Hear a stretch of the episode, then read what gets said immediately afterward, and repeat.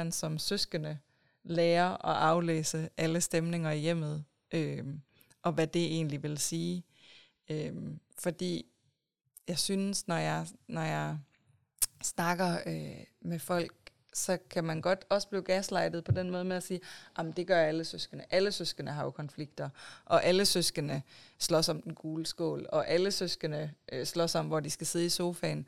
Men der er et helt andet niveau på det, når man har den her neodivergens, og når man har søskende af forskellige neotypiskhed og neoatypiskhed. Og det er der nemlig. Og det er det, den her podcast skal handle om. Den skal handle om, hvordan du passer på både de neurodivergente børn og deres søskende i en hverdag. Det har Birgitte Kasser skrevet en børnebog om, og det er det, den her podcast skal handle om. Velkommen til. Velkommen til Autisme på Hjernen, en podcast om autisme, sponsoreret af Molis mm. og Ea, ja. der har startet Molis. Du sidder her troligt hver gang med mig. Ja, hej Laura. Hej. I dag har vi jo en gæst. Mm. Og det er dig, Birgitte Kasser. Ja. Du er mor til tre. Ja. Og du øh, er børnebogsforfatter. Og du er familieterapeut. Ja. Og øh, du har skrevet en ret fantastisk bog, der hedder Min bror har 12 skeer, ja. som vi skal snakke meget mere om. Jeg har skrevet sammen med min partner, ja. Ja. Øhm, men lad os lige starte med at høre, hvordan det går. Hvordan går det, Ja? det går meget godt. Ja. Nu, øh, nu er vi jo lige landet i Jylland, i nærheden af Bilund, fordi, at, øh, fordi vi også skal i Legoland, som er Williams helt store interesse, så, øh, så humøret er højt, og vi er glade. Også lidt stresset med en lang køretur ja. med tre børn. Vi sidder her i et uh, lokal, vi har lånt en bed and breakfast of time. Jo, lige præcis. Ja, ja. ja øhm, så jeg synes, det går godt.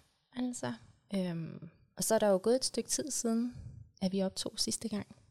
Og, øh, og der var det, at jeg fortalte min historie og øh, nu snakkede vi lige lidt inden podcasten gik i gang, og så kom jeg bare til at tænke på, at, øh, at jeg også sådan havde tænkt ret meget over siden sidste gang, at, øh, at du spurgte mig et par gange, da jeg fortalte min egen historie, at jeg, jeg tror, du sagde noget med, at, øh, at jeg virkede så rolig, eller altså sådan noget i den stil. Øh, og det har jeg tænkt meget over sidste gang, om det er fordi, at, øh, man, man, altså, at det er svært at græde, eller at det er, at man har svært ved at mærke de følelser af, det kan jo være alt lige fra vrede og sorg til, øh, ja, altså, øh, tristhed og, og så videre. Øh, men, øh, men jeg har bare sådan tænkt mig over, ja, hvordan kunne det egentlig være? Men, men er virkelig kommet frem til det her med, at, øh, at, det har jo, at det har været sådan en lang rejse, jeg har været på. Ikke? Altså det er mange år, jeg har været på den her rejse, og... Øh,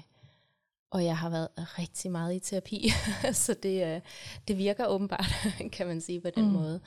Men det her med sådan virkelig lige at skulle øh, grave dybt for at se, at der er nogle følelser, som jeg sådan gemmer væk, eller ikke tør mærke, eller hvad er det? Og egentlig komme frem til, at, at det er sådan en ret stor accept af situationen, samtidig med at have nogle børn, der er i trivsel, altså alle tre børn er i trivsel. Så øh, ja, at det egentlig også er det. Så det har jeg bare tænkt ret meget over sidste gang. Sådan, ja, hvad var det lige for noget med, at, at jeg jo godt kan tænke tilbage og huske, hvor vanvittigt det har været. Altså, hvor hårdt og ensomt og smertefuldt, og jeg kan komme i tanke om alle mulige, sådan også meget konkrete situationer og oplevelser osv., men det der med egentlig at være kommet et sted, hvor det sådan alligevel er landet og faldet til ro, ikke som en, ignorering eller en sådan undertrykkelse af det, men mere som sådan en accept af, at det er en del af min historie.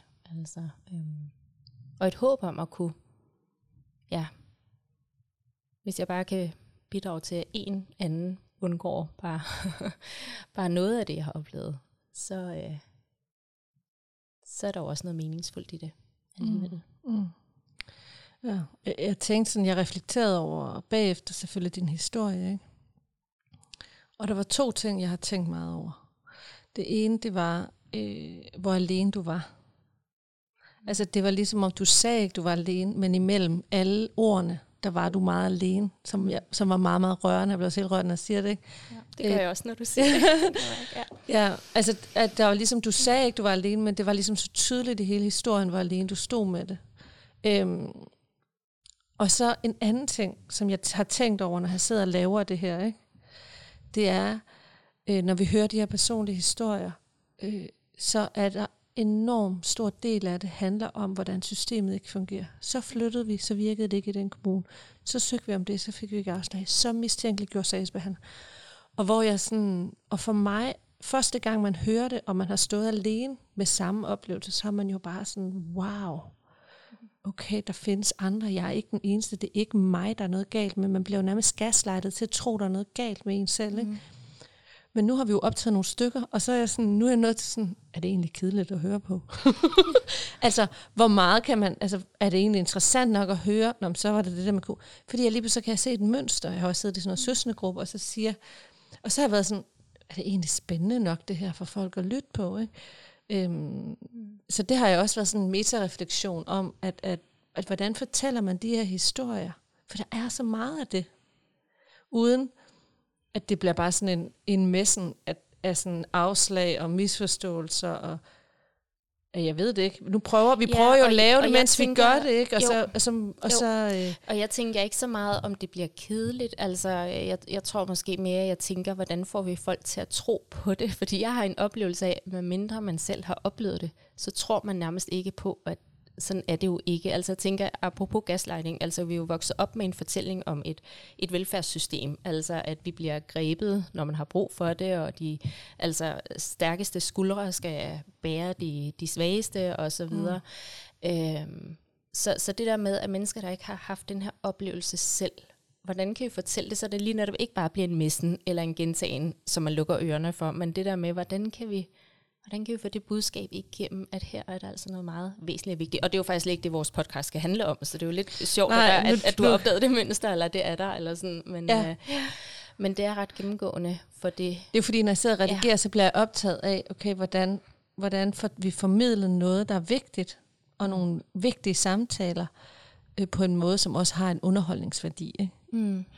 Øh, og, så, og så kan jeg mærke at også, at jeg er heller ikke den rigtige, altså hvis, vi er jo alle sammen forskellige, en eller anden tv-producent vil sikkert klippe helt vildt hårdt, det gør jeg jo slet ikke. Jeg er jo sådan, uh, det er vigtigt, nej, vi skal også have den her perle med, og uh, det er godt det her.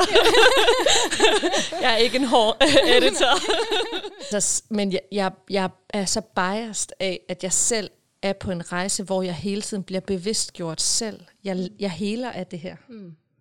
Og det tænker jeg, det er jo det, vi skal bruge som rettesnoren for, at andre forhåbentlig også kan have gavn af at lytte ja. til den her. Og det er jo faktisk det, vi gør det for. Ja. Det er jo for at kunne ja, bidrage til andres rejse, og til, øh, ja, forhåbentlig til sådan nogle små aha-oplevelser, eller en spejling, en, en genkendelse. Øhm, og der, der fylder systemet jo hos mange. Ja. Men det er ikke det eneste, og heldigvis, så synes jeg, altså for mig at se, synes jeg også, vi snakker om mange andre ting, så jeg tænker også lidt, det det der gravide ser gravide og babyer alle steder, ikke? Altså Ja, sådan, Så vi skal man- snakke til dem, det er relevant for, ikke? Ja, nemlig det. Ja. Ja, Ja. Nå, der gik vi lige lidt meta på os selv ja det gør vi godt nok. Ja. Jamen, jeg, havde også, jeg har lyst til at fortælle øh, øh, i forhold til...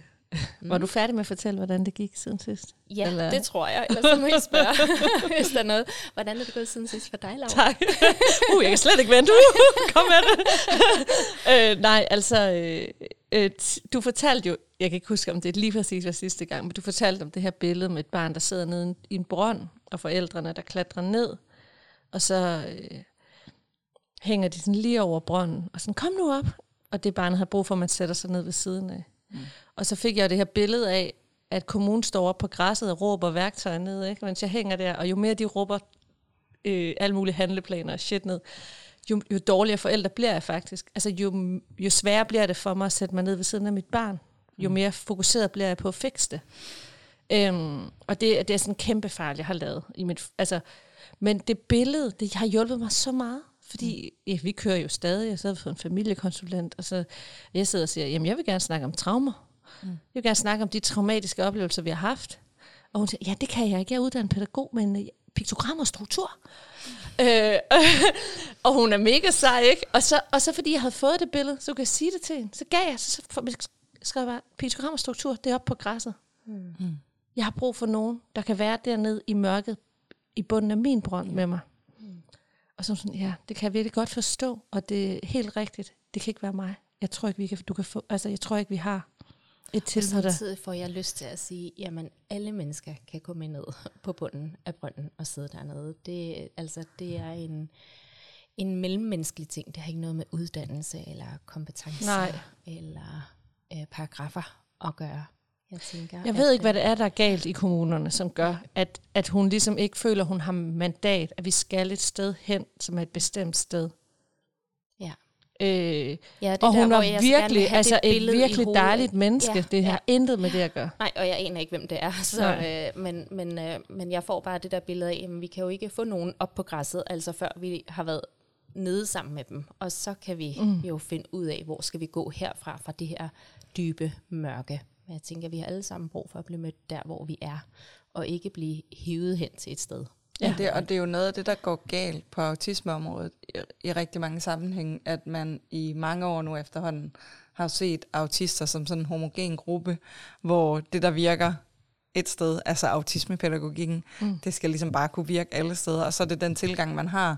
Og så både så glemmer man den, den den individuelle tilgang til den enkelte autist, men man glemmer også den individuelle tilgang til den enkelte familie, som hviler måske på et værdisæt eller på en tilgang, og som har andre mennesker i familien, der er forældre og der er søskende og sådan noget. Så, så, så det der med at tro, at man fra systemets side netop bare kan gå ind med sådan en, en øh, en, en opskrift. en manual, og, eller ja, sådan, præcis, ikke? en alt for, forenklet løsning. Altså, ja, præcis. Ja. Og et autismepædagogik med piktogrammer og systemer og strukturer, og du skal bare gøre sådan her, du skal bare sige sådan her, og specialtilbud, hvis man overhovedet kan blive visiteret til det, at, at det virker bare for alle.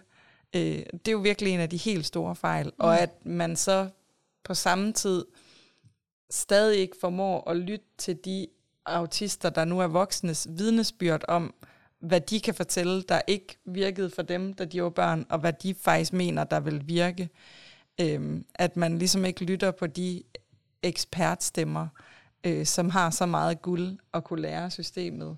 Øh, det er bare en af de helt store fejl. Mm, mm. Men det, der var sådan ret empowering for mig, det var, at jeg har haft den der følelse rigtig ofte, og jeg har ikke tur at sige nej til det tilbud, vi har fået. Mm. Fordi jeg sådan, vi har brug for noget. Det er godt nok det, vi får. Men jeg tør fandme ikke sige nej, fordi hvad man så? Man ved ikke, hvad man så får. Nej, det er det.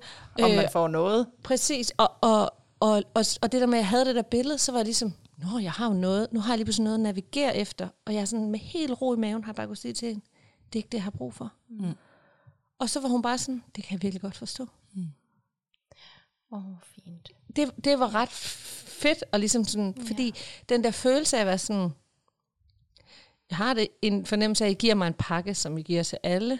Mm. Og jeg har en fornemmelse af, at I snakker om struktur hver eneste gang, I ikke ved, hvad I skal gøre. Det gør de jo. Mm. Altså, det er der i hvert fald rigtig mange, der gør.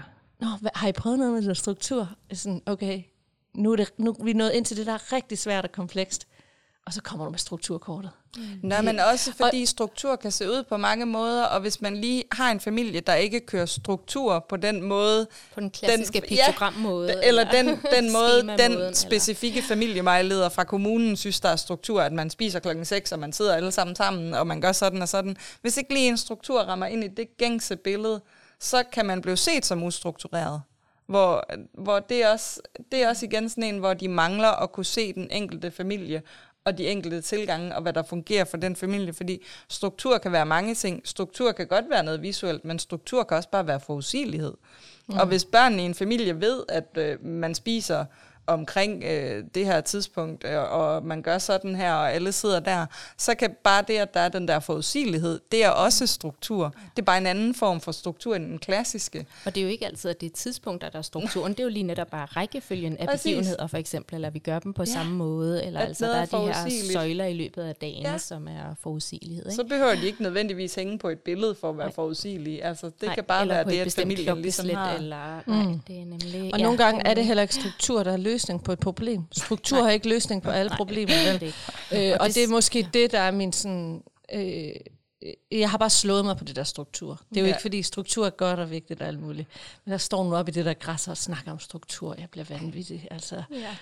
Men det, som jeg også får lyst til at sige til det, det er, at øh, rigtig tit, når jeg øh, møder meget pressede familier, som jo ofte også har prøvet rigtig mange ting af, så noget af det første, jeg råder dem til, det er faktisk at prøve at sortere ud. Altså fordi så står de og siger, at der findes den her tilgang, altså, og så er der det her tilbud, og kommunen siger det her, og skal vi også. Og så er de nået at sige ja til seks ting, og så mm. bliver det pres og stress, og intet virker, eller man ved i hvert fald ikke, hvilken noget af det, der virker, og, og så videre. Øhm, så det her med faktisk at turde sige nej, fordi jeg tænker, det er jo ikke kun fordi, at man... Øhm, altså, jeg tænker også, at, at det med, at du har takket ja til kommunens tilbud, det er jo også fordi, man har en eller anden tro på, når man kommunen ved jo bedst, de må, når de tilbyder det her, så må det jo være, fordi det er det, vi skal, eller det er det, der virker, eller det er der noget evidens eller erfaring med. Eller sådan. Og så står man og siger ja, og så virker det ikke, og så siger kommunen, så skal vi prøve det her, og så tager man det, og så videre. Og så drukner man helt i det. Og nogle gange handler det faktisk om at få sorteret ud og få ro på. Altså give sig selv ro, og ikke blive ved med at hive ned fra alle hylder og afprøve alt, og blive helt presset over den forælder, man skal være med alt det, man skal nå. Altså, så skal man nå rideterapi, og vi skal også have lavet den der struktur der, og så skal vi også lige... og jeg har altså, faktisk inde i mig, der har jeg lidt også dårlig samvittighed over, at vi ikke har prøvet rideterapi. Ja. ja, men det er det, jeg mener, fordi man hører jo alle de her ting. Nå, men så er der også det der kostprogram, eller så er der også, altså... Mm. skal bare have noget mere fiskeolie. Bare, Vi skal bare have noget mere, hvad bare have noget mere fiskeolie. Ja, lige Det præcis. simpelthen- Bare tage lidt øh, fiskolie og noget D-vitamin, ja. altså, og så, øh, ja, Ja. så kører det. Og glutenfri. Eller, Ja, ja. præcis. Ja, den Masser har vi af prøvet. fedtstoffer, ja. Mayonnaise, ja. I alt. Ja. ja. Ej, nu, nu øh, bliver jeg lidt øhm, sarkastisk. Det var, det var ikke min mening.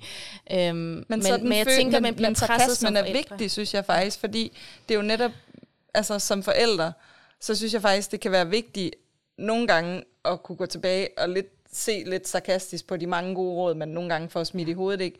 Fordi nogle af de fagpersoner, der formidler de råd, også burde kunne tage et skridt tilbage og sige, altså, vil de selv tage imod de råd, mm. de selv går og giver? Vil de, vil de faktisk selv være i stand til at implementere noget af det i deres familie? Ja, både vil de selv implementere tro så det? meget af det, og ja. samtidig også, at hvis det var så enkelt, Ja, altså, så præcis. var der jo nok ikke så mange, der stod ja. Med de her udfordringer. Altså, så, så egentlig synes jeg faktisk, at den sarkasme er vigtig, fordi jeg har i hvert fald oplevet, at når jeg selv hører de mange gode råd fra nogle af de fagfolk, vi har mødt, og så lige selv svarer dem nogle gange med noget sarkasme, at så kan de måske godt se, mm. at de egentlig selv bør sortere lidt i nogle af de råd, de kommer med.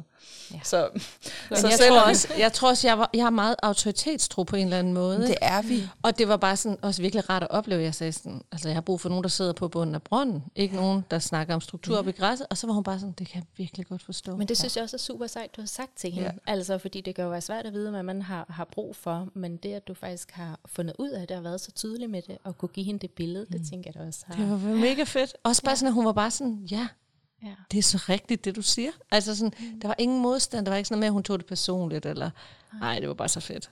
Så tak for det, ja. Ja. Nå, men øh, Birgitte, det er jo, vi er jo kommet for at snakke om dig, og ikke om mig. også lave, et- vi kan også lave et helt podcast-serie om mødet med systemet. Ja, Det kunne vi nemlig. Det kunne man. Ja, Ja. ja. tænker jeg også. Ja. Ja. Den skal man have et særligt overskud Er for at det? høre. Og især for at gennemleve. Ja. Ja. det- Ja. Ja. Okay, altså øh, Birgitte, du har skrevet den her bog, som jeg læste inden, at vi mødtes i dag. Ja. Jeg skrev den sammen med Maiken. Ja, Maiken, hvad? Maiken Gesche Nickel. Yes. Og, oh, ja, hvis jeg siger det rigtigt, det håber jeg. Ja. det er ikke så tit, jeg siger øh, Nej, hele... jamen, det er jo vigtigt at når man. Ja, det er det. Ja. Og, ja, vi har skrevet den sammen, ja. Ja. Ja. Og den øh, hedder Min storebror har 12 skeer, yes. Som jeg sagde før. Og øh, kan du lige starte med 12 skeer? Vil du være sød og forklare sketeorien? Ja, Ja. det vil jeg gerne. Altså, i, øh, den er jo... Den er jo ikke opstået øh, i forbindelse med autisme, selvom altså, den her bog handler om autisme, men der er mange autister, der har taget den til sig. Den er egentlig opstået, øh, ja, nu, du må lige finde hendes navn, hende der faktisk har, har skrevet teorien, øh, lige for at give credit til Der, hende. der er sådan en, Jeg vil jo øh, gerne kunne intro, sige, at hvor... jeg, ja, der, øh, der er nemlig en disclaimer i bogen, hvor hun bliver krediteret, fordi ret skal være ret.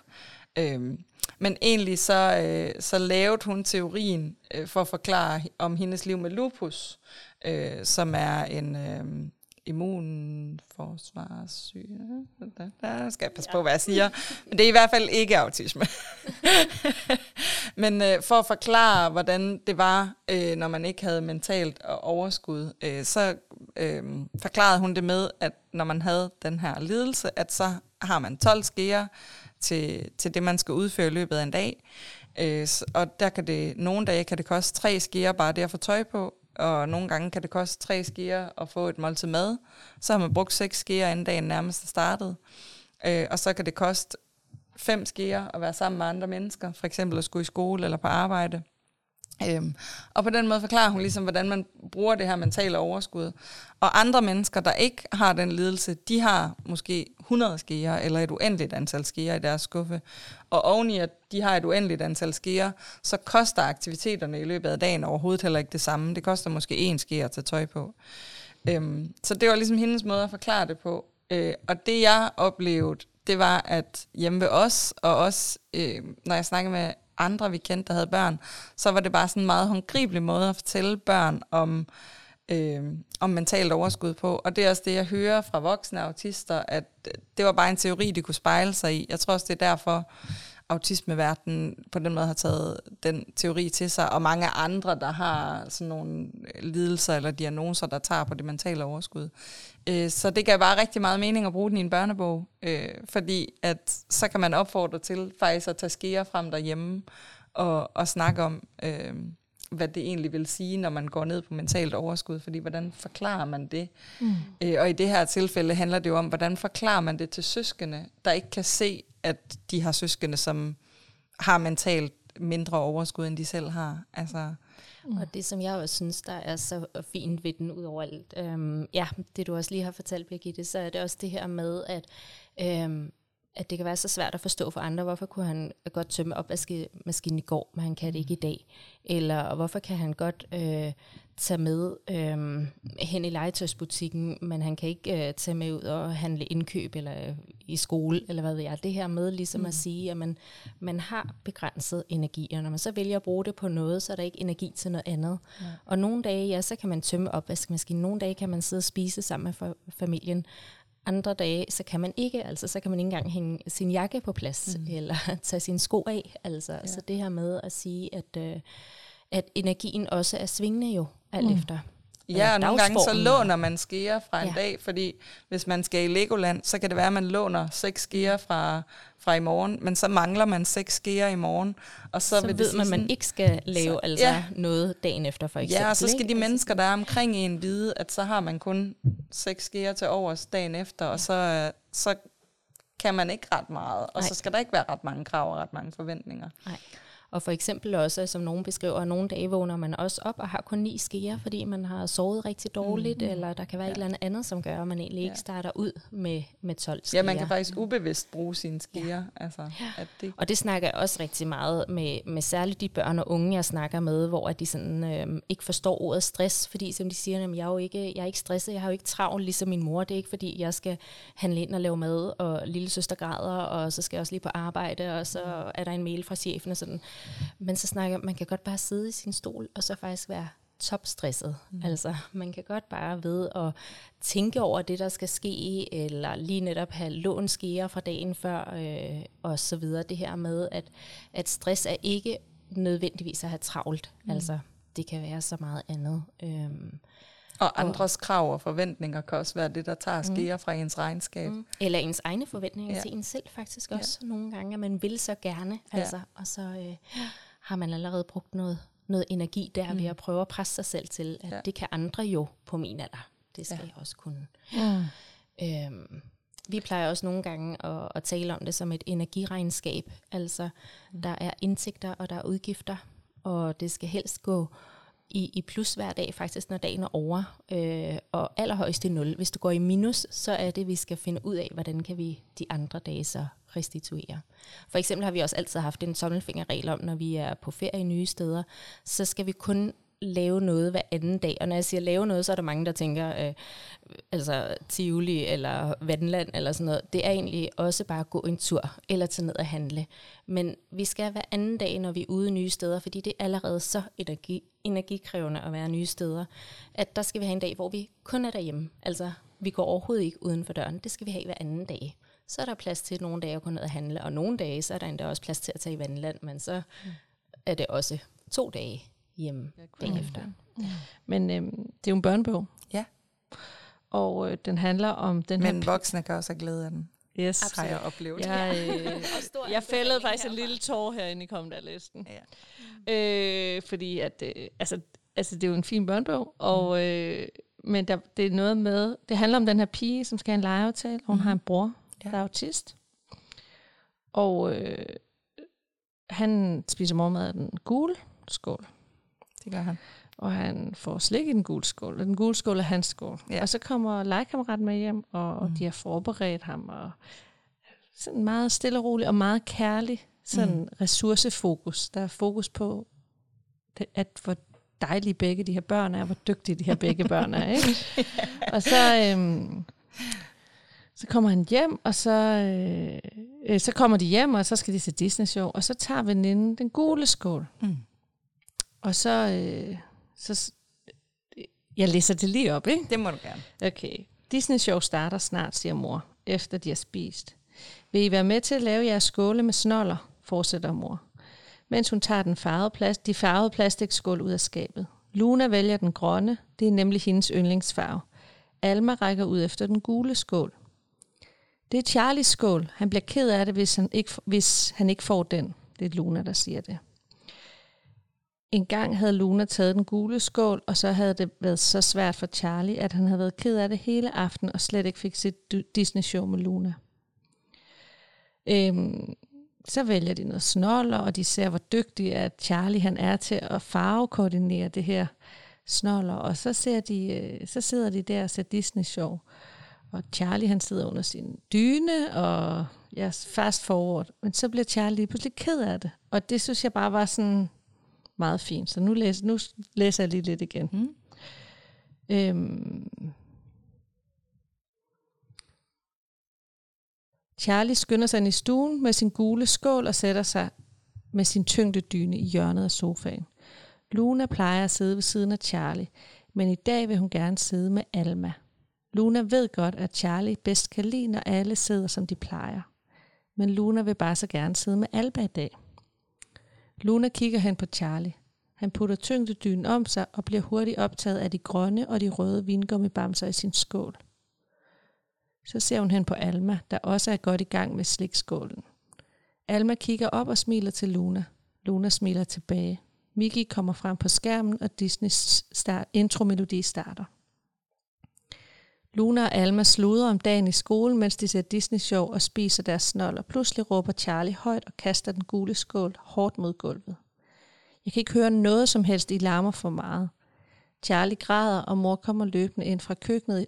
I hånden har mor Charlies høretelefoner og hans tangles.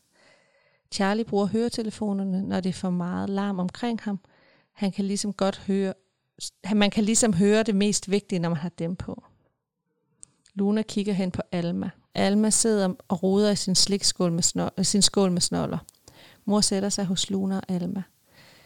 I har ikke gjort noget forkert, siger mor. Charlie har bare brugt alle sine skeer i dag, og så virker det, som om han er vred, selvom han faktisk ikke er det. Luna smiler til mor og fortsætter med sit Disney-show. Og det der, er, det, der også er en del af fortællingen, det er, at Luna tjekker hele tiden. Øh, hun tjekker hele tiden, om Charlie er okay, om hendes veninde er okay. Og så kommer mor og siger noget, og så, uh, så er der lidt ro på igen. Mm. Ikke? Øh, og hun, Luna ved godt, det går ikke med den gule skål. Og Luna, hun når at tænke en masse krisesituationer igennem, før den gule skål kommer tilbage til Charlie. Mm. Ikke? Øhm, og, og Birgitte, du er jo selv vokset op Mm. med en søster, som havde nogle udfordringer. Ja. Og du, din ældste søn, Mm. har autisme, Vi siger er autist. er autist. Ja. ja. Og det, ja. det er også, vi, vi har det kan der også laves et helt det- podcast om, jo. Ja. Men det har vi faktisk snakket Ja. ja. lidt om, og Ja. det der med lige, ja, Ja, at, det, øhm, det at siger er vi hjemme også, og det er så ja. forskelligt. Og jeg har det helt fint med, at alle siger noget forskelligt. Ja. Det er godt. Øhm, men, men jeg har lyst til, og, og du har jo også en dreng, der er autist. Mhm, ja. øhm, øh, hvordan ser I det udspil jer? Hvad er det, jeres børn ved? Ja, Mm. Hvad er det, søskendene ved?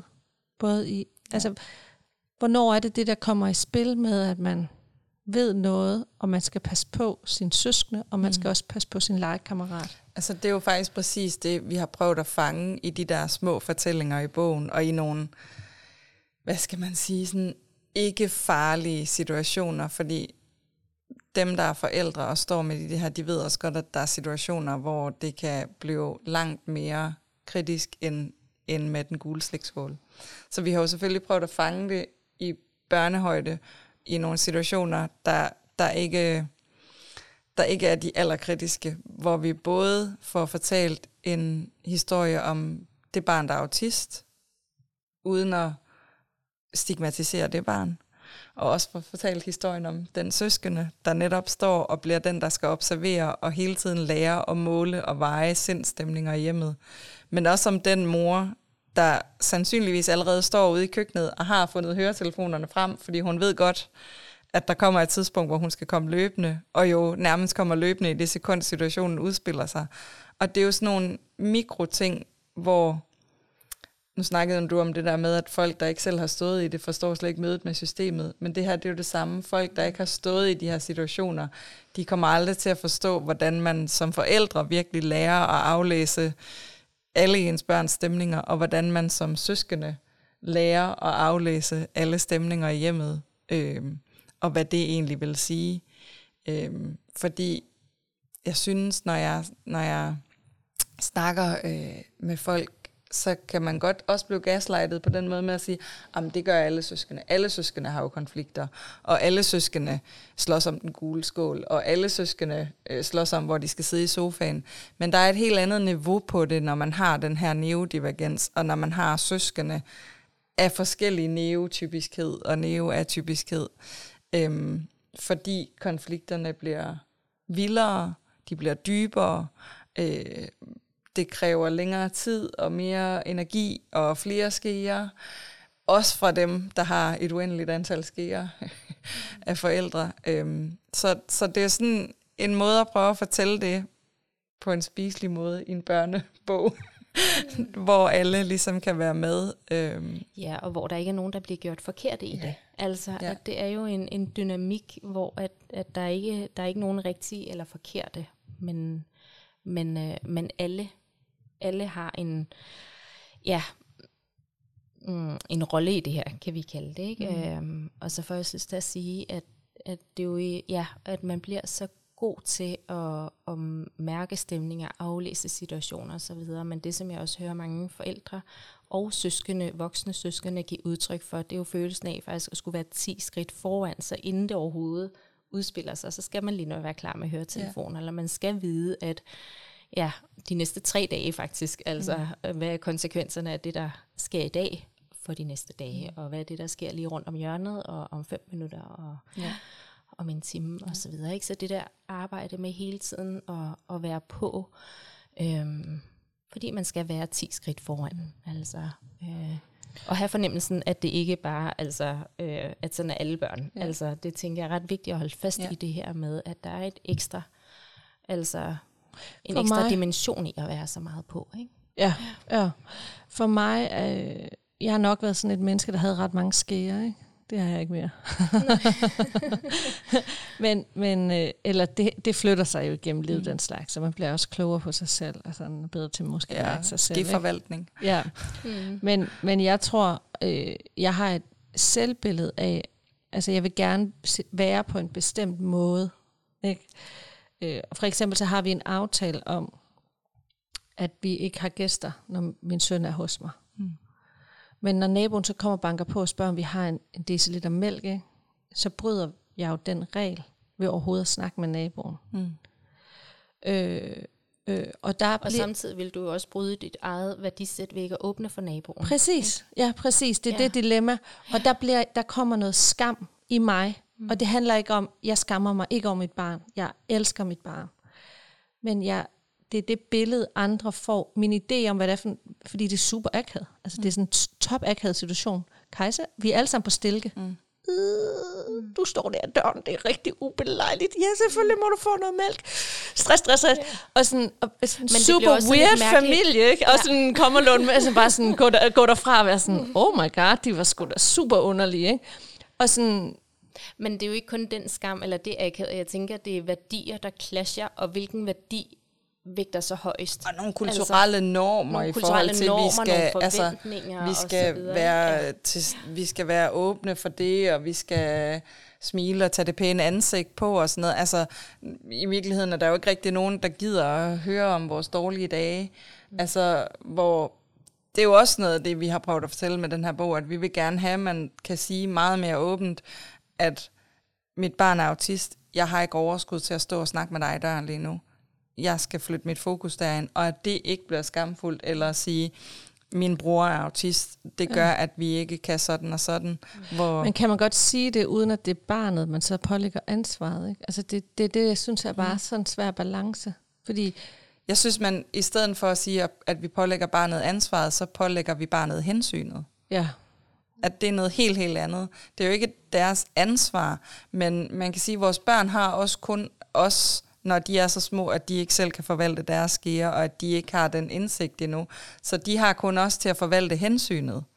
Så for mig er det ikke det, at jeg lægger et ansvar over på vores søn, når jeg siger det højt for eksempel. Det er mere, at jeg lægger et hensyn. At jeg siger, det her, det skal vi ikke, fordi altså, vi tager for eksempel ikke i Forop Sommerland i løbet af sommeren, fordi jeg ved godt, hvordan det vil ende. Øh, til gengæld kan, vi være, kan det være, at vi gør det ud på sensommeren, når alle andre er færdige med at tage dig til. Eller også så gør vi noget andet. Øh, og vi tager i svømmehaller og lejlande.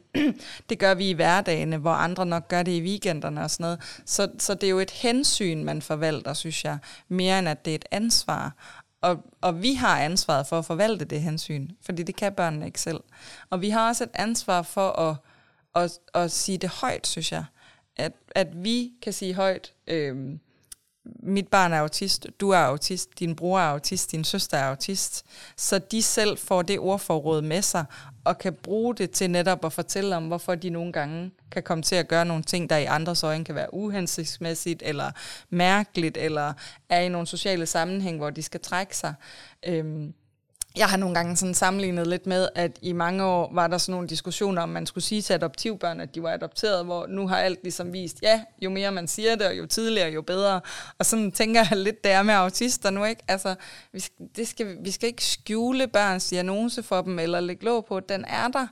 Øhm, og det skal vi turde sige højt, og vi skal turde snakke om det selvfølgelig på en ordentlig måde, ligesom du siger, vi skal ikke gøre det ved at udskamme. Eller, eller udstille. Eller, nej, præcis. Nej. Men vi skal også sige det på en ordentlig måde, både i positive sammenhæng og i negative.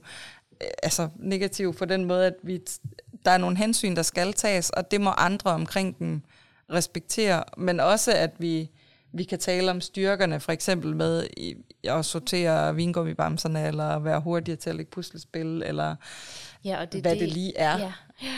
Og øh, jeg, jeg bliver tit sådan spurgt, hvordan fortæller vi ham eller hende, at øh, hun, han har en diagnose, eller skal vi fortælle det, og mm. hvornår skal vi fortælle det? Og, sådan, og, og jeg får lyst til at sige, at, at det, skal vi jo det skal vi gøre så hurtigt som muligt, mm. altså at gøre det på en helt naturlig måde, ligesom at vi snakker om, om man er altså øh, fire år gammel eller ti år gammel, om man er høj eller lav, mm. om man Ja. Øhm, det er jo et virkelig og, godt eksempel, fordi hvis man står ude i køkkenet, og der er noget, man ikke kan nå, mm. så vil man sige, den kan du ikke nå, fordi du er lav. Ja. Og så skal du lige have den her skammel, ja. det er dit hjælperedskab. Ja. Vi tager ikke for op altså. sommerland i industriferien, fordi du er autist. Ja. Det, det bliver for hårdt for dig. Altså det der med at være ærlig omkring, at det også er og give dem selv sproget for det, ja. øh, og give søskende sproget for det, og man også selv har sproget. Så ja. jeg tænker, at det vigtigste i forhold til, at det ikke bliver udstillet eller udskamme, eller, eller andre uhensigtsmæssige ting, så er det jo også, at man selv har roen med det, ja. eller accepten af det. Altså, fordi det er ja. faktisk det bedste, vi kan gøre, det er, at de kan mærke, at vores altså ja. møde med naboen, hvor vi siger, jeg vil rigtig gerne hjælpe dig, jeg kan desværre ja. ikke lige nu. Jeg har en øhm, autist, eller ja. hvad man nu end øhm, ja, siger øh, mm. omkring det, men det med, at, at hele huset kan mærke roen i, at sådan ja. er det. Altså. Ja, det barn også kan hvile i at vide, at, at vi som forældre ligesom også holder fast i det hensyn til dem. Øh, og, og det tænker jeg netop også i forhold til søskende, at det er faktisk vigtigt for dem at vide, fordi det, der tit sker for søskende, det er, at hvis de kan mærke, at forældrene bliver presset, så kompenserer de faktisk ved at blive sådan lidt husalfer, fordi de så prøver at aflaste forældrene, så der kan blive noget overskud genereret til dem. Hvor igen som søskende, hvis man kan hvile i, at man ved, at ens forældre formår at holde det der hensyn, så kan man også som søskende hvile i at vide, at så er der også overskud til mig. Mm. Så man netop ikke bliver så ensom. Både overskud til mig, men også, jeg skal ikke hele tiden selv lede efter Nej. grænserne eller rammerne. Eller ja. sådan. Det er der nogle andre, der nok ja. skal komme og, ja. og sætte op for Jeg kommer ikke til at skulle altså. kompensere for de hensyn. Ja at, at det er der ligesom nogle voksne, der har styr på. Der tager det ansvar ja. på sig og gør det. Ja. Ja. Og alt det her nemmere sagt end gjort, vil jeg det. også lige skynde mig at sige. jeg sidder med store øjne, og var sådan, how the fuck do you do that? Ja. Og det ja. er det der, og det er da også nemmere at sidde her og sige, øh, vi skal ikke få op sommerland, end det er at stå over for barnet. Fordi det betyder jo ikke, at der ikke kommer en reaktion på det. Nej, og det kan der jo også fra søskende, ja, som føler, det er et afsavn. Som ikke? Altså, ikke så synes, det er fedt. Altså, ja, som ja. gerne vil bruge sommerferien på. Ja. Og på det alle de andre laver, og så kan det være, at man skal snakke om nogle, øh, nogle andre måder at håndtere familielivet på. Altså nogle gange, så skal man dele sig op, og det er heller ikke ret fedt, fordi alle de andre venner, de har fælles familieferier, og, og, og, og, og og de samtaler er slet ikke nemme, det, men, men man skal stadig være ærlig i de samtaler. Det tænker jeg faktisk mere af budskabet, end at samtalerne er nemme, fordi det er de ikke. Der er ikke ret meget, der er nemt med børn. Mm. Men, men det er mere det der med, at man er ærlig omkring Både det. være ærlig, og så også kunne rumme altså ja. de følelser, det ja. medfører. Fordi ja. at som forældre bliver man jo ramt, når man kan mærke, at søskende altså er, er kede af det, eller vrede, eller ja. føler sig begrænset i en situation. Altså som forældre er der jo ikke noget, vi hellere vil, end at have vores børn har det ja. godt. Så når vi så bliver splittet i det her dilemma mellem at have børn, der har forskellige behov, og hvilket behov vægter så højst, og så sku, men, men der er vores vigtigste opgave, at vi kan rumme den vrede, der kommer med det, altså mm. hvor, hvor, hvor øve, som, som er et meget mildt ord for det, hvor meget ærgerligt det er, at, mm. at vi ikke kan tage i vandland her. Og måske øhm. finde styrken i, hvad det er, man så kan. Altså vi sætter for eksempel rigtig meget pris på, at vi er hvert år at vi er afsted med Hjernebarnet, som er en organisation, der varetager hjemmetræning, og vi hjemmetræner vores søn. Så er vi afsted på sådan en weekend med dem i Slette Strand, som bare er helt fantastisk, fordi det, det er sådan et sted, hvor der netop er plads til mennesker med alle mulige udfordringer. Øhm, og, og så har vi den oplevelse, som man kan sige, andre børn ikke får, og vi har også har været i Ønskeland, som også er igen sådan et sted for, for børn og familier, der står med nogle udfordringer. Så vi får nogle andre oplevelser, og så prøver også, at vi prøver at holde fokus på det, vi så får i stedet for, øhm, og snakker om det, så, så det selvfølgelig heller ikke altid kommer til at handle om, hvad vi ikke kan, og hvad vi er forhindret i at gøre, men, men så vi faktisk også får snakket om, hvad vi så kan gøre, øh, og, og hvad for nogle andre ting, vi har adgang til at gøre, øh, som også hænger sammen med diagnoser og udfordringer, og altså for eksempel det at have en solsikkesnor, der så, når man så skal i Legoland for eksempel, at så har man lidt fordel, og, og at det er der så også nogen, der er sure over, at der er fordele ved det, ikke? men det er sgu ikke, fordi man har så mange andre fordele ude i hverdagslivet, Nej. så man ikke man lige kan unde ja. de børn, der har de udfordringer, de få fordele, ja. de kan få. Ikke? Altså, så kan man i det mindste snakke om det, mm. så man både får talt så om det. Jeg tænker også, at man som forældre godt kan øhm, spejle med ord noget, som børnene siger, noget, der er svært at øve. Altså, jeg øver at vi ikke kan tage i Forup Sommerland dag, for det er det eneste, jeg har lyst til, og alle de andre gør det, og hvorfor kan jeg ikke? Vi kan godt spejle det med ordene, og samtidig have en ro, sådan mm. så der bliver en repression samtidig med, at vi spejler det, så er der også en ro og en accept i, ja, det er så ærgerligt men roen i, at det er det, der er situationen, hjælper børnene til det. Og så er det jo det der med, så har vi været nede og sidde på brønden med dem, og så er de klar til at komme derop igen, hvor mm. vi kan sige, men hvor er det fedt, at vi kan sidde her og, og samle Lego sammen i timevis, altså fordi der mm. har en storebror, der er super dygtig til, ikke? Altså mm. så... Ja, øhm, så det her med også at vide, at, at det jo ikke er fordi, vi skal sætte os og græde med dem. Altså vi skal ikke overtage deres følelser, eller øh, være vrede sammen med dem, eller sådan. Vi kan godt have roen i det, og samtidig rumme, at mm. de øh, udtrykker deres ja. følelser. Ikke? Ja, og helt rigtigt heller ikke problematisere diagnosen, men altså også bare anerkende, at det er en del af det. Det er jo ligesom, hvis, hvis et barn var født blindt eller døvt eller, eller andre udfordringer, altså, så er man ligesom også bare nødt til at være ærlig omkring, at der er nogle ting, man ikke kan, og nogle ting, man kan, og, og snakke ærligt om det, i stedet for at prøve at, at glide af på det. Mm. Altså. Ja, og, og det er jo heller ikke et enten eller. Altså Nej. det er igen, det er jo det er jo ikke fordi, det aldrig er for op sommerland. Altså så er det enten for op sommerland alene med far for eksempel, eller så er det for op sommerland i, i efteråret, hvor vi så har det meget mere for os selv. Eller, mm.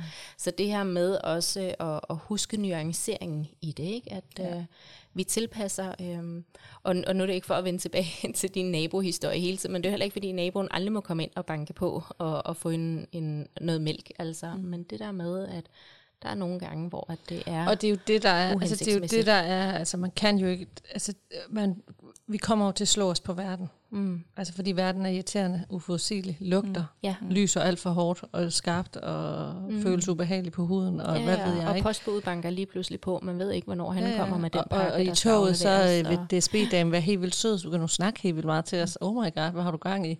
Ja. Altså, øh, og søsteren sidder bare sådan, Nå, for mm. hvem stopper det menneske?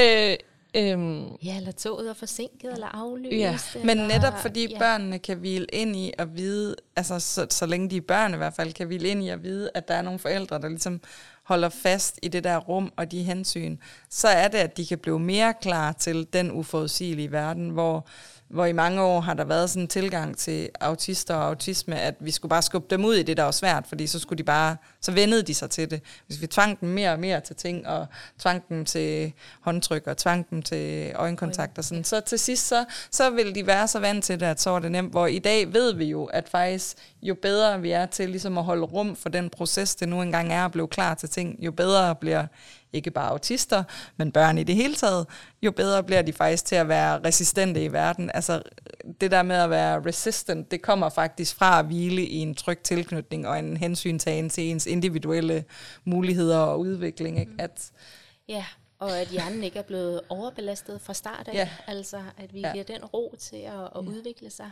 Ja. Og, øh, ja. Ja, vi kan ikke øhm, fremskynde jeg, nogle kognitive processer. Nej. Hvad er det for nogle, altså når man så, øh, I to rumlige mennesker, utrolig rumlige sidder derovre, ja. Men når man så nu er bare sådan en helt almindeligt menneske hernede, ikke? øh, og altså, man nu var en søskende til et, men, altså, øh, til et menneske med autisme, hvad er det så for nogle følelser, I ser, der fylder mest? Altså forbudte følelser. Hvad er det for nogle forbudte følelser? Som jeg tænker, man ligesom... der er jo både mange kærlige, beskyttende, omsorgsfulde altså følelser, mm. og så er der også det, som søskende selv føler, at de forbudte følelser. Mm. Og det er jo det, jeg synes, der er så vigtigt egentlig at komme frem til, at der er jo ikke noget, der er forbudte følelser. Altså, mm. der er plads til det hele. Der er plads til vrede og øh, kedattighed og savn og ja, ensomhed og alle de ting er der plads til, fordi det ene udelukker ikke det andet. Altså, det er ikke et enten eller, det er et både og. Jeg kan mm. både godt elske ham, og jeg kan savne, at han mm. gad at lege med mig i flere timer. For eksempel. Jeg synes egentlig, at det jeg oplever, det er jo netop, altså alle søskende hader netop deres søskende på et eller andet tidspunkt i løbet af livet. Det, det, er, det er sådan, jo en kæmpe det er socialiseringsproces, for jeg har slet lyst til at sige. Ikke? Altså, det er jo, det er jo vi det. skal finde ud af det ja. med at være så tæt Og med alle andre søskende mennesker. har jo et eller andet tidspunkt, det, nu, nu øh, generaliserer jeg, men min påstand er, at alle søskende i hele verden på et eller andet tidspunkt hader deres andre søskende. Øh, men det, jeg synes, der sker, det er, at når man er søskende til et barn med udfordringer, så bliver de der følelser skamfulde. Fordi nu skal du jo huske, at det er synd for ham hende, og nu skal du jo også huske stakkels det barn, og du skal også Eller være den rummelige. skal være størst ja, ja, til det ja, barn. Ikke? Hvor altså, andre søskende får lov til at have hinanden på en eller anden måde, at fordi de, der er mere sådan en, der, det er normalt, men, men det jeg hører fra mange andre, når jeg har snakket med voksne søskende, der også har vokset op med nogen, der har haft nogle udfordringer, så har de netop også hørt det der på, at, at du skal huske, det er svært for, du skal huske at tage hensyn. Du er den, der har mest overskud. Du er den store, du er den...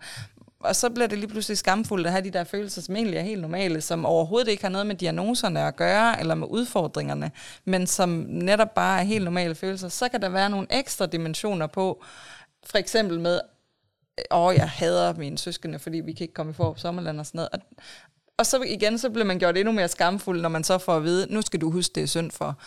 Og i stedet for, hvor man som forældre er nødt til lige at finde det der rummelighed og sige, det er okay, du synes, din søsken er en idiot, eller at du synes, det er træls, eller at, ja, at kunne og, rumme det. Ja, og jeg tænker, at ja, jeg tænker to ting i det. Den ene er, jeg tænker, det er jo også fordi, at, at forældre tit bliver trigget i noget, altså som også er noget skamfuldt eller en sorg hos dem. Og så, øh, så, så bliver det også sværere at rumme hos andre mm. faktisk. Så skal vi hurtigt have lukket ned for mm. det. Altså og lige huske på. Altså, så, så i stedet for at vi taler til følelserne, så taler vi jo lige pludselig til fornuften. Ikke? Og nu skal vi huske på, og vi ved godt, og så videre. Så det her med at kunne rumme, og på den måde er det jo også et vanvittigt vigtigt arbejde, at vi som forældre selv, altså er på den her rejse og mm. gennemgår den her proces med, hvordan finder vi ro i den og accept i den og så videre, så vi også kan rumme, når, når, når, når andre øh, ja, kommer til at ramme, ramme ind i den, tænker mm. jeg. Mm. Øhm, og den anden ting, øh, jeg tænkte, skal jeg lige komme i tanke om, øh, i forhold til at blive trigget. Nå, men den kommer nok lige om lidt det gør den helt sikkert. så afbryder hvis det er. Men altså, så, så må du lige... Øh, fordi jeg har også et andet spørgsmål. Mm. mm. Er det okay, at jeg mm. bare lige...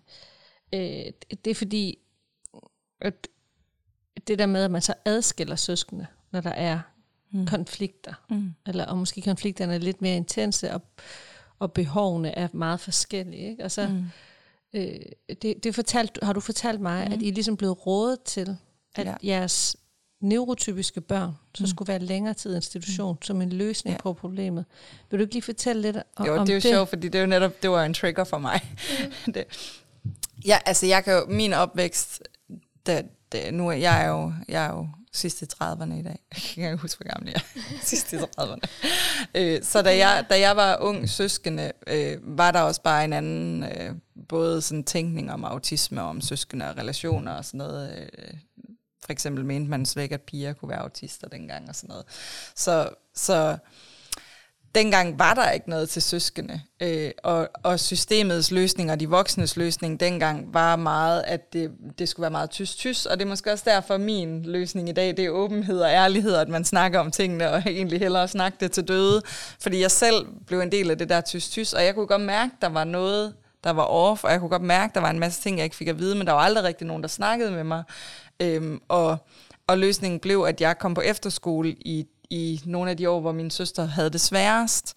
Øhm, og selvom jeg havde nogle fede år på efterskole, så var der også rigtig meget, jeg godt kan mærke, jeg gik glip af i forhold til, hvad det egentlig var, der foregik i min familie, og en masse ting, jeg aldrig fik at vide, og som jeg i dag som voksen selv har været nødt til at snakke med min søster om og spurgt, altså hvor var du, og hvor var jeg, og hvor var de voksne og sådan noget. Øhm, så det der tysk-tysk noget, og det der på den måde og, og ikke bare fysisk adskille, men faktisk også mentalt adskille, som om man ligesom bare kan sætte mig dengang som søskende til side, og så sige, det du ikke ser, det kan du ikke have ondt af, fordi så ved du ikke, hvad der foregår. Og det vi så oplevede fast forward til i dag, hvor jeg selv var mor, da, da vores, den ældste, han blev storebror første gang, vi oplevede en meget voldsom udadreagerende adfærd ved ham, på at han blev storebror, og det var meget vanskeligt for ham. Øhm, og da vi så sådan kontaktede nogle af de fagfolk, der var i systemet, og sagde, hey, altså, hvordan griber vi det her an? Hvordan hjælper vi ham til at finde ind i rollen som storebror? Hvordan hjælper vi lille søster og ham? Det var, at øh, jamen, så kunne det være, at det var bedst, at hun kom i institution 37 timer i ugen, øh, plus øh, kørsel og hvad der ellers hører med. Og vi har som værdi at have vores børn hjemme, mens de er små. Det har vi haft lige siden vi fik det første barn, at vi vil gerne have dem hjemme, mens de er små. Så det var både sådan en talen imod vores grundlæggende værdier som familie, så vi oplevede jo både, at de fagfolk, der talte med os, ikke helt havde forstået, hvad, hvad vores værdier var, men også, at for os var det slet ikke logisk, fordi så skulle hun være afsted i institution hele dagen, og så skulle han være hjemme, og når så hun kom hjem, ville hun være træt, fordi hun havde været i institution hele dagen, og han ville måske være træt, fordi han er tit træt sidst på eftermiddagen, og så skulle de der forsøge at danne en eller anden søskende relation, eller altså hvad var løsningen i det? Og det talte ind i min egen erfaring med, at så skulle hun ligesom bare køres ud på en sidelinje, fordi hvis hun ikke så det og ikke var en del af det, så kunne hun ikke mærke det. Så, så for mig var det bare misforstået på så mange niveauer, øh, det var både en misforståelse af vores families grundlæggende værdier, og det var en misforståelse af det, jeg så som søskende. Og vi valgte så at gå imod øh, og holde hende hjemme, øh, da, mens vi har hjemmetrænet den ældste. Øh, og det diskuterede vi lidt med, med vores kommune, om man kunne det, og det kunne de heldigvis ikke argumentere for, at vi ikke måtte eller ikke kunne. Øhm, og det vi så ser i dag, det er jo stadigvæk et søskende par, der har nogle vanskeligheder, og som altså kan toppes, så det brager. Og igen, der er mange, der vil sige til mig, alle søskende skændes. Ja, ja, men der er niveauer. Der er, der er niveauer, som man slet ikke forstår, hvis ikke man har stået i det. Øhm, så det kan de, men de begynder også at finde hinanden nu. Altså, de begynder virkelig at finde hinanden, og finde hinandens styrker, og finde hinanden i lejen, og de begynder at forstå hinanden. Og det, den credit vil jeg have lov til at give os selv, at det tror jeg simpelthen ikke var sket, hvis ikke vi havde valgt at, at holde fast i, at de som søskende skal have tid og ro til at finde hinanden. Jeg tror ikke på, at det var sket, hvis vi havde øh, adskilt dem på den måde, systemet synes, vi skulle adskille dem. Fordi jeg er stadig tilhænger af adskillelse, for eksempel ved, at så er der en forælder, der tager i Forup Sommerland med nogle af børnene, og en forælder gør noget andet med nogle af børnene. Men, men netop, at man finder ud af, hvornår det giver mening. Ja. Og ikke bare ikke som udgangspunkt. som en konstant måske. Præcis, eller som udgangspunkt, at det er den eneste løsning. Altså, at, at der, det kan også være det der med, at man finder nogle fælles rammer en gang imellem, og så kan man skille ad de dage, hvor, hvor alt øh, bare er kaos, hvor der for eksempel ikke er nogen skeer tilbage. Altså at sige, okay, i dag, det, der, der skal vi lave noget hver for sig. I dag har du brug for at sidde i sofaen det meste af dagen med din iPad og finde noget ro, og, og så tager jeg din søster med øh, ud og shopper, eller gør noget, som, som hun godt kan lide, og, og som du alligevel ikke vil være med til, eller omvendt. Altså, så, så, så, så adskillelsen handler netop om at til gode tage hensynet, mm. i stedet for at, at adskille for at lave tys-tys, eller for, for, for sådan et øhm, misforstået skånehensyn, ikke? på ja. en eller anden måde. Ja. Mm. Har, er det noget, du hører der? Sker det normalt? Er det, er det normalt? Øh, og blive, blive anbefalet ja. øh, og adskille. Øhm, jeg synes, det som jeg mest hører som løsning nummer et, det er afløsning eller aflastning. Altså det her med, at så må vi øh, få enten en person hjem i hjemmet til at tage barnet med diagnosen, eller få barnet hen på en institution øh, en mm. weekend om måneden og mm. en hverdag om ugen. Det plejer sådan at være den, den ramme, der, der mest af alt går igen. Øhm, så, så det er jo sådan lidt i samme tema, det her med, jamen når nu det er så hårdt for forældrene, så må vi sørge for at give forældrene et pusterum. Altså så må vi, så må vi ja, adskille dem fra barnet, så, øh, så, så man kan få pusterummet. Og så er det der, hvor at man så kan nå at støvsuge, hvis det er det, børnene ikke kan lide, eller handle ind, eller øh, ja, spise aftensmad sammen med de andre søskende, eller hvad det nu end kan være. Øhm, og hvor at jeg også bare kan høre, at for mange forældre er det også utrolig misforstået, fordi at øh, altså, det, er jo ikke, det er jo ikke et ønske at skulle være adskilt fra sit barn. Det er jo mere, hvordan kan vi få nogle redskaber i en hverdag, hvor vi rent faktisk kan ja, øh, trives alle sammen i det. Øh, og plus at mange forældre siger, at det er ikke aflastning, altså det er en belastning, fordi de kommer hjem, så er de opbrugt alle skærene og i kæmpe minus, og så har vi 14 dage, hvor vi skal restituere. Ja, forældrene skal gøre det. klar eller, til aflastning. Og man skal ja, 14 dage op, op bagefter. Til, ja, lige præcis. Så det der med, at hvor er aflastning ja. egentlig henne i det? Ikke? Der er ja. nogle få, det lykkes for, men, øh, ja. ja, men de fleste. Men det, øhm. men det er også fordi, der er noget lovgivning, fordi nu for eksempel i vores øh, øh, situation med hjemmetræning, så må man ikke arbejde med søskende i hjemmetræning. Altså, fordi det skal være med det barn, der har diagnoserne. Og sådan er det nemlig med meget mm. lovgivning, at det er, sådan meget, det er den ene eller den anden, mm. hvor det der med at se familien som en helhed, mm. et, holistisk syn på det, se søskende flokke som, som, som en, en kerne, og se den her Men der er bare så relation. mange af, af de altså, konstellationer, som... Øh, altså paragraferne overhovedet ikke tager hensyn til. Mm. Så det er jo både meget kassetænkning, men også forældet tænkning egentlig i forhold til, hvordan ja. det ser ud. Øh, og der er min erfaring, så skal man være heldig at finde en sagsbehandler, der ja. lige kender paragraferne, ja. og lige kan dreje lidt på dem, så det alligevel passer ned i de ja. kasser, som det skal passe ned i, men med hensynet til den enkelte familie. Jeg, jeg synes, det var rigtig sjovt, fordi på et tidspunkt, så er de samme, den, det samme... Øh, udvalg, der godkender vores hjemmetræning, og synes, at det var sådan lidt, skulle hun nu være hjemme, og skulle de der søskende, skulle vi nu arbejde sådan med det. Det var også dem, der på et tidspunkt begyndte at nævne, at nu skulle vi jo også huske at arbejde med nogle aktiviteter, der socialiserede vores dreng. Og sådan, altså han skal jo have styr på de primære relationer først. Det er jo så grundlæggende, at, at de primære relationer, dem i din familie, hvis du, hvis du kan hvile i dem, så er det meget nemmere for dig at møde verden. Men alligevel så blev det helt bagvendt for dem, at nu skulle han jo ud og møde verden, men de synes alligevel ikke, at det var Han en skulle god... lige isoleres derhjemme. ja. altså, Altså, det, men- og, det, og det er det der, hvor man ja. nogle gange er nødt til at bruge noget, øh, noget humor tilbage mod dem, så de ligesom kan høre, hvor skørt det, de siger, det er, ikke? At Ja. det, det giver jo ingen mening. Mm. Selvfølgelig skal man hvile i de primære relationer, så når man er derhjemme, så kan man netop hvile og slappe af, mm. så man kan hente energien til at gå ud og møde verden.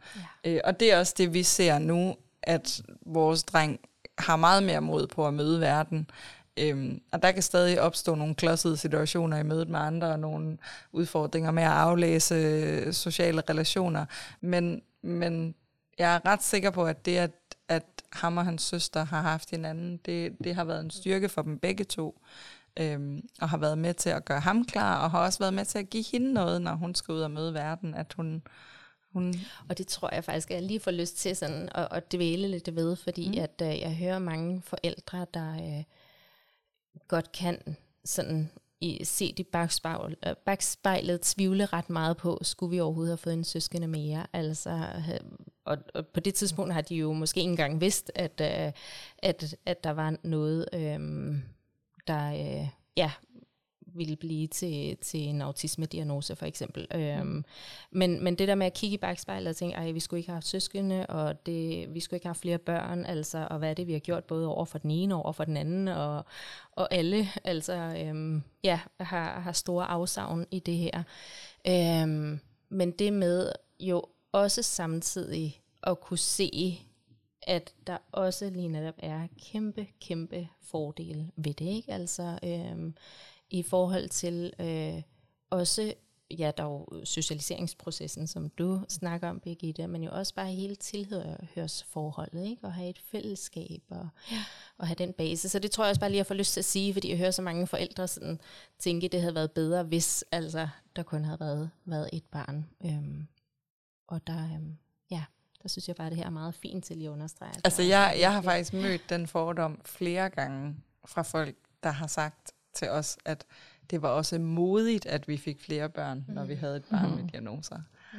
Det, det vil jeg sige, det er faktisk noget, det jeg har rigtig svært ved at svare på, fordi jeg, jeg ved godt, det kommer fra et, det kommer ikke fra et ondt sted. Det gør de fleste menneskers fordomme ikke.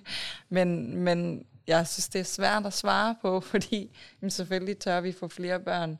Øh, Ja, og altså, jeg Altså- er blevet mødt med helt det samme. Ja. Altså, der gik jo 16 år før, at, uh, før jeg fik et, et barn mere, uh, og det Ja. var også lige netop med spørgsmål om, Ja. tør du det, og Tør du? hvad nu hvis? Og, ja. men det og tror jeg hænger sammen den med største gave, altså Ja, overhovedet. præcis. Men, øhm, Og jeg tror, det hænger sammen med meget stigmatiseringen omkring diagnoser i det hele taget, og autisme og, og alt det her, og, og, og taler ind i lidt det samme, der gør, at de forældre, der, hvor et barn lige pludselig får en diagnose, den mm, sådan sorg, de kan opleve, altså jeg tror, det kommer fra det samme sted, at fordi der har været så meget stigmatisering omkring de diagnoser i mange år, og fordi nogle af de narrativer, der eksisterer, øh, at så, så, så bliver folk fanget af den, fordi der er jo masser af velfungerende autister og, og mennesker med, med neurodivergens ude i verden, som egentlig gerne vil fortælle, hvor, hvor, Ja. hvor godt det går med dem. ja. Øhm, men, men, men i mange år har der nok været lidt for mange fortællinger om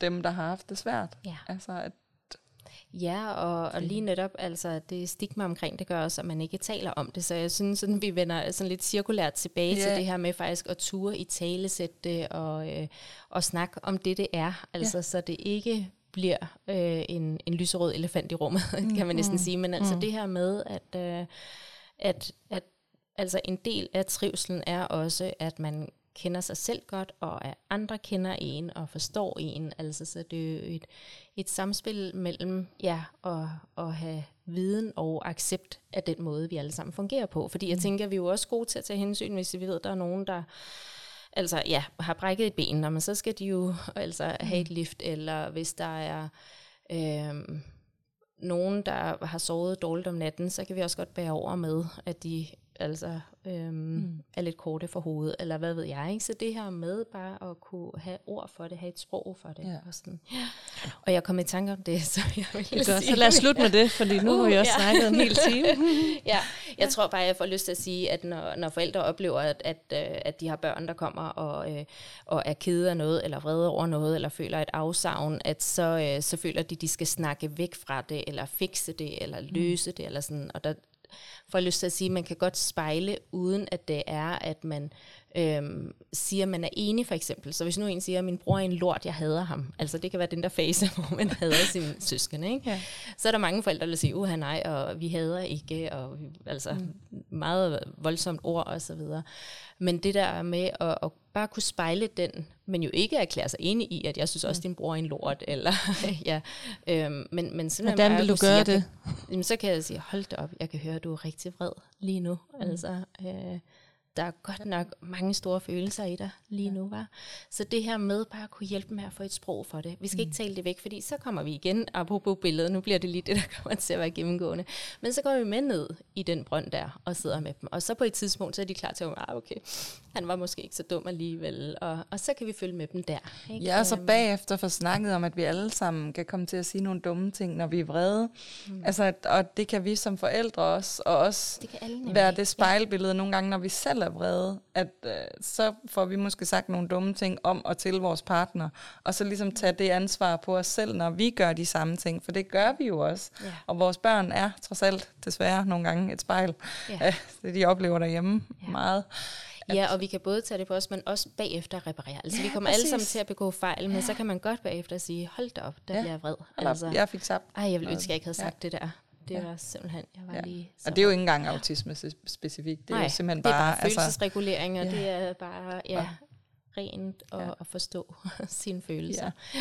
Og der får jeg også lige lyst til at sige, at, at jeg øh, synes virkelig, vi skal være gode til at i talesætte det, og have åbenhed og ærlighed om det, og sådan, øh, samtidig med, at vi skal gøre det der, hvor vi følger børnene. Og, og med det mener jeg, at, at vi skal jo ikke gå ned og grave hullet dybere. Altså, så hvis de er kede af noget, skal vi ikke grave det endnu dybere og sige, at også det og det og det er galt, eller det, det er karikeret. Men vi kan bare godt komme til enten at ville tyste det ned, eller også kan mm. vi faktisk komme til for meget at gå, for de børn er faktisk ret hurtige til, at så er de videre igen. Altså, så er de sagt, fuck dig, jeg hader dig, og så, og så fem minutter efter, så er alt godt, og så er lejet. Og der, der skal vi ikke blive ved med at sidde og rode i de der følelser, mm. og hvad var det, og så videre. Så, så vi skal heller ikke gøre brønden dybere, for jeg har lyst til at sige. Mm. Altså, det det der med at følge dem, at når de er møgtrætte af det, så er vi sammen med dem og møgtrætte af det. Og når ja. de så er videre igen, så er vi også videre igen. Ja, så skal vi jo effektregulere os selv. Ja. Fordi så, det er jo Så så, det, at du står og er mega stresset over, Ja. at du har taget alt det der, de der grimme ord. Ja. Og,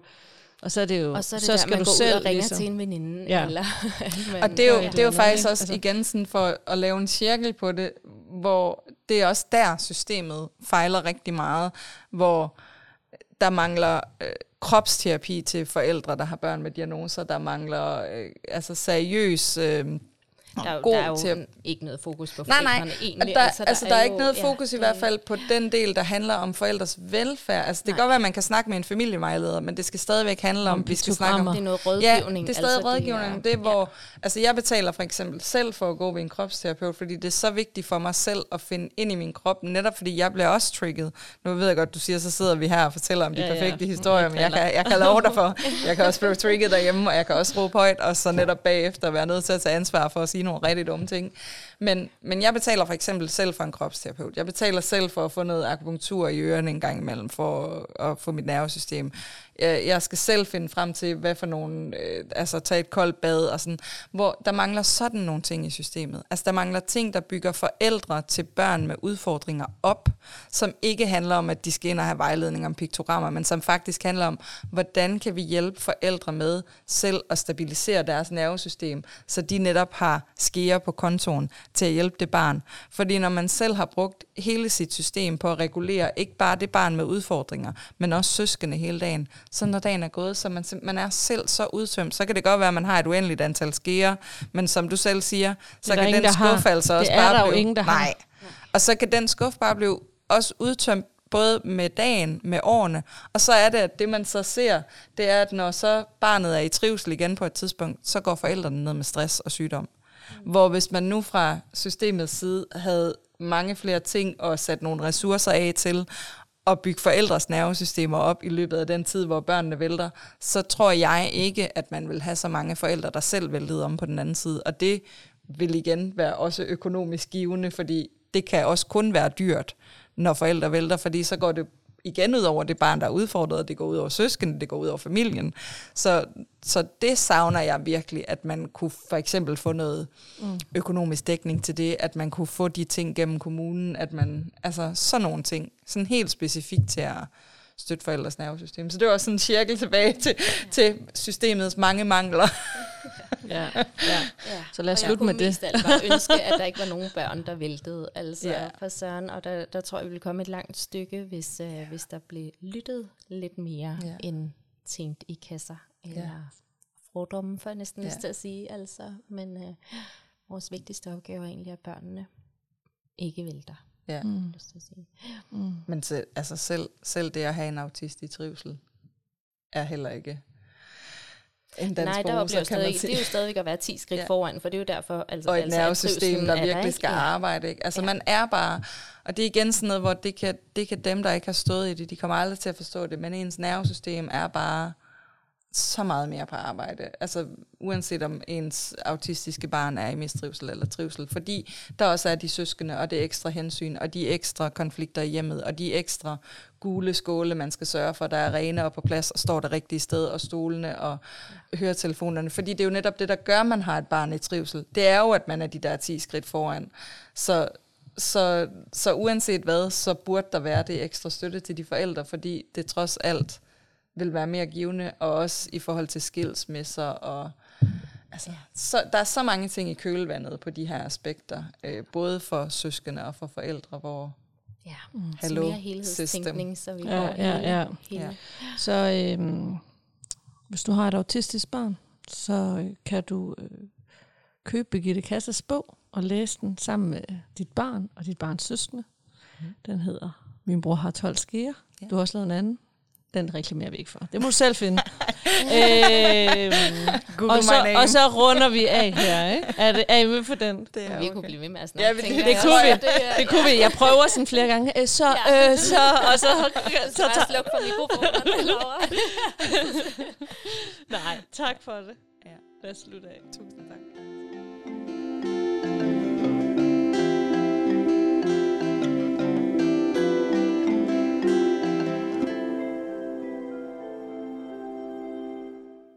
Du har lyttet til podcasten Autisme på hjernen. Podcasten er produceret af Molis. Du kan læse mere om Molis og finde en masse gratis ressourcer og viden på hjemmesiden molis.dk.